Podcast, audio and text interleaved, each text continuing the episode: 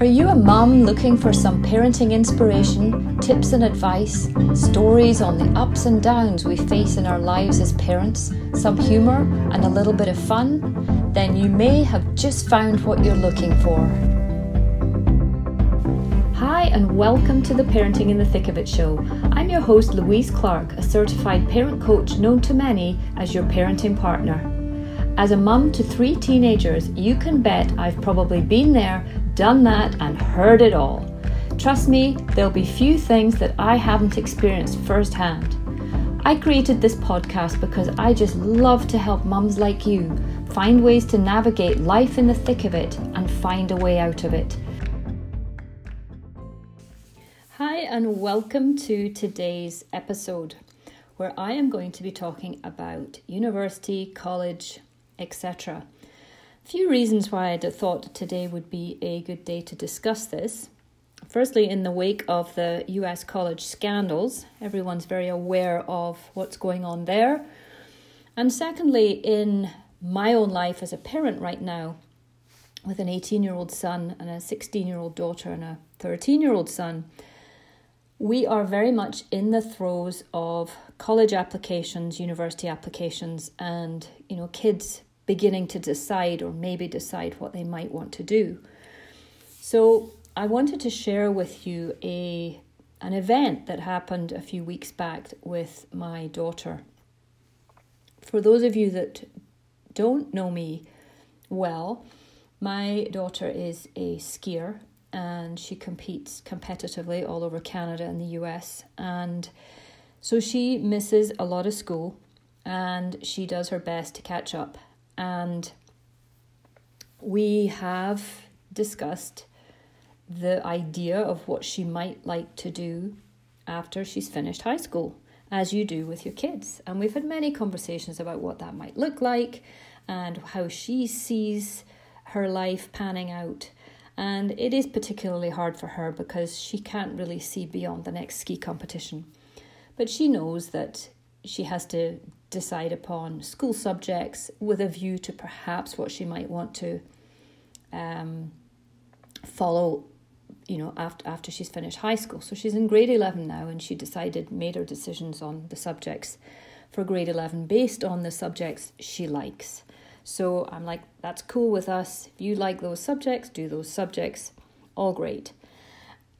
And along the way we as i said we have had kind of openings to you know what might you want to what might you want to do beyond skiing. And she she had had some ideas and so you know now is at the point where she's having to make um, decisions about what courses she's going to take for her final year at school. So she was about to she was only home for a week and she was about to go off to another ski competition and she knew she had to fill in the form to make her initial request for subjects for next year.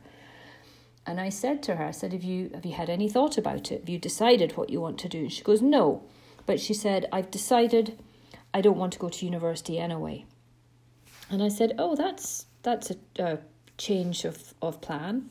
She said yeah i just don't really want to go anymore I said, well, that's okay. You can do whatever you want to do. You know, you don't have to do anything. So, really, the world's your oyster. You choose. We're here to support whatever decision you make. So she said, yeah, well, I'm I'm not going to go to university anymore. I just want to ski. I said, okay, well, if you're not going to university, then it's going to influence the subjects you pick to go to school next year. And I have to confess that part of me inside was like, oh, really? You're going to make a decision now saying, I'm not going to university. And I was, you know, I'd, I'd be lying if I was totally 100% okay with it. I am okay with it, but I'm I'm just there's there's an element of well, you know, if your skiing career came to an end or you decide you want to stop your skiing, then what? And then I, I, I kind of, you know, witnessed my thoughts here and witnessed what I was thinking. I was like, well, then what? So if that happens, you take the next step. I didn't I didn't voice any of this and I didn't show any concern to her about her her very decisive impulsive decision to not go to university. So I said, Well, if you're not going to go and you don't want to entertain that idea anymore, then I guess there's absolutely no point you taking pre Calc 12 next year. And she looked at me and she said, Well, why? And I said, Well, if you're not going to university, you don't need it. It's a really tough course, so why on earth would you take it? Same goes for physics and chemistry. I said, just pick the subjects you like and take those and make you make your your grade 12 year as easy as you can for yourself because it's hard enough with the amount of school you miss. And she looked at me and she said, "Well, those are the subjects I like." I said, "Well, that's a that's a different reason for taking them. If those are the subjects you like, then, you know, pick those if you want." But, you know, just know that those are the harder subjects and it's pretty hard to do when you miss, you know, 80, 90 days of school a year, which you do. So she kind of hummed and she hawed and she said, Well, I think I'm going to take the same subjects that I've got this year for next year anyway, because I guess it would just keep, it would just keep, you know, things a bit more open and and uh, I could just I could change my mind. I said you can change your mind anytime. Doesn't matter what subjects you take. You can change your mind anytime. You can decide to pick them up in a year. You can never just never pick them up again. So she ended up coming back round to the decision that she would take the sub- same subjects as she's taking this year and that she would keep all options open and they were the subjects she likes anyway. But I'm sharing it with you because it would have been very easy for me to go, but you you have to go to university, you have to go to college, you have to do something when you finish school. And I steered right away from it because who am I to tell her what she has to do after she's finished school? It's not my decision to make. Now, some of you might be listening to this saying, yes, but it's your decision to guide and support her. I agree, it is I do need to guide and support her. But honestly, she's 16. She knows exactly what she needs to take in order to go and do X, Y, and Z. So she wants to do X, Y, and Z. She can go and take the subjects. Um, she knows that I am right beside her to support whatever decision she makes. I can't force her to do what I want her to do. It's it's not up to me. It's not my decision to make. And you know, I, I just know that that conversation would have gone very, very differently if I had allowed my fear to get between me and her and guiding and directing the conversation. I, I witnessed my fear. I witnessed those thoughts saying, oh my goodness, if she doesn't do those subjects, she won't get into university. What if she changes her mind and she decides she wants to do X, Y, and Z? Well, she won't be able to if she doesn't take those subjects. I watched and witnessed those thoughts. And I didn't act on them. I just let let them go and sat in the conversation and supported her in the decision that she eventually made. And we there was no fighting, there was no arguing. She was very open to the conversation. But you know, when I just gave her the full full um, charge of herself for the decision she was making. She knew I was with her, and she made a decision which I think, in the circumstances, was the right decision. But that I'll, I'll say that now. If she didn't make it, I wouldn't have told her that I think it was the wrong decision. I'd have said, I fully support your decision. So I hope that's helped you a bit because I know I've discussed this with a couple of friends and they've like, how on earth did you not say anything? How did you not just go off saying she's got to do it and and you know you won't support her unless she unless she does it? And I said it was hard. It was hard to zip it and not say it because you know we do think we know best, but do we? Do you honestly know better than your child when it comes to what they want to do and how they want to do it?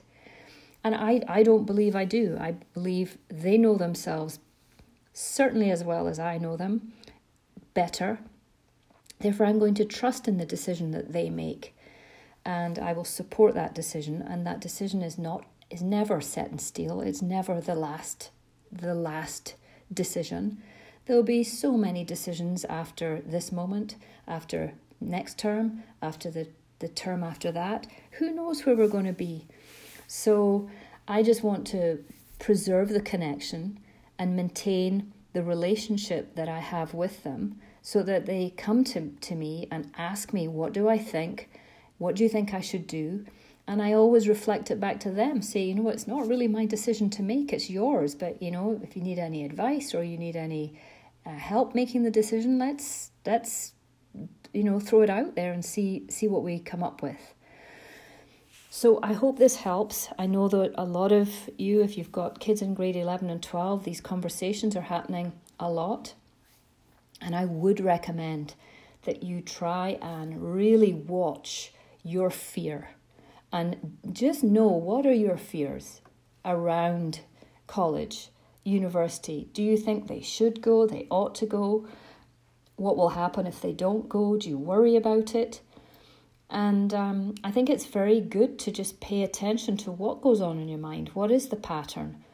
Uh, what would what would be your um, and is, is is what you want for them the same as what they want for themselves?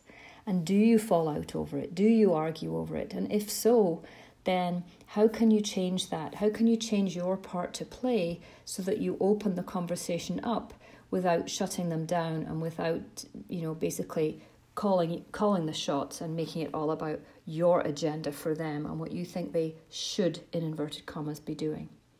So I hope this has helped. If you need any advice with regard to this or you struggle to have these conversations with your kids, give me a shout. I'm always, always here to help. And if you have enjoyed this episode, please do hop over into iTunes and leave a review. I always appreciate getting reviews. And I thank you so much for listening. I always appreciate your support.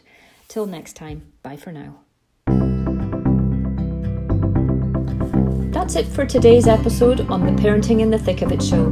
If you enjoyed the show, please do share it with your friends and family. And remember, if you find yourself stuck in the thick of it and can't see a way out of it, please send me an email. I would love to help you. My email is louise at yourparentingpartner.com. And don't forget to take a look at the Parenting in the Thick of It family organizer that I created. It's an evergreen family calendar guaranteeing 12 months of use from whenever you start. It also includes beautifully illustrated, informative, and interactive monthly parenting theme pages to guide you through the year. It's the perfect organizer for busy families to keep track of all their activities, plus help parents be the best parent they can be. It's more than just a calendar. You can find the link for this and the other social media platforms that I am on below the description in this episode. Thank you so much for listening today, and I look forward to being with you all soon. Bye for now.